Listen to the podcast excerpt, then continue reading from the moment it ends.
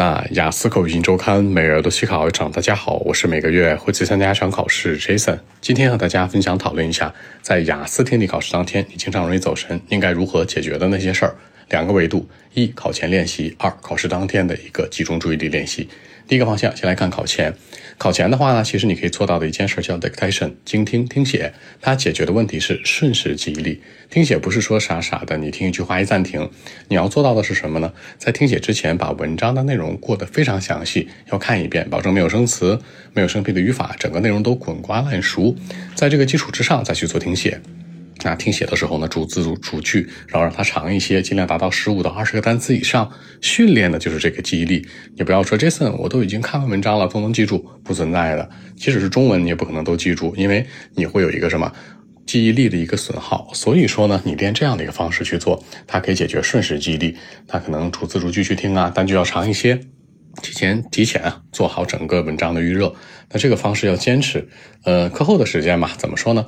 每一天可以拿出来大概三十分钟到六十分钟的时间练习。如果能达到两周到三周作为一个基础周，可能你坚持去练，效果非常好。它能解决呢瞬时记忆力，能解决你很多容易走神的情况。第二个方向呢是关于考试当天。考试当天其实想解决这件事儿呢特别容易，你去按照你自己的方式审题就好了。我们说传统的笔试考试啊。那其实呢，你可以先提前去审题，审题当中可能有很多技巧性。除此之外，你可以拿着这个笔一直跟着这个题走。也就是说呢，像选择题啊、单选、多选、匹配这种的，你可能没时间看选项，但你可以一直去在他听听力材料的时候，用手或者用笔去逼着这个整个的题的内容去画东西啊，去进行一个记忆力的整合呀，这都是 OK 的。那如果是机考的话，你要高频注意，尽量就是。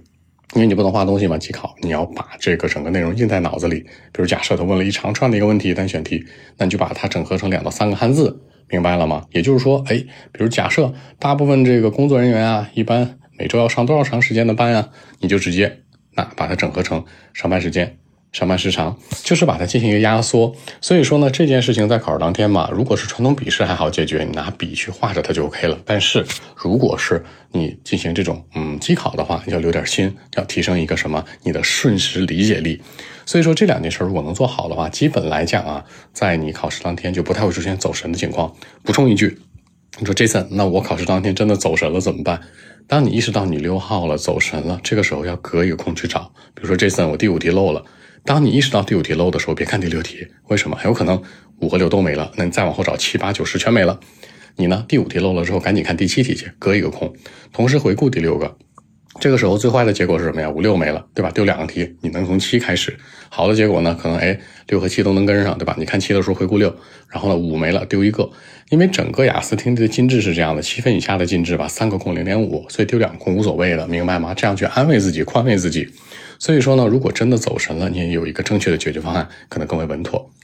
好，那今天的一期节目呢，就录制到这里。如果大家有更多的问题，还是可以 follow WeChat B 一七六九三九一零七 B 一七六九三九一零七。希望今天这期节目给带给你们帮助，谢谢。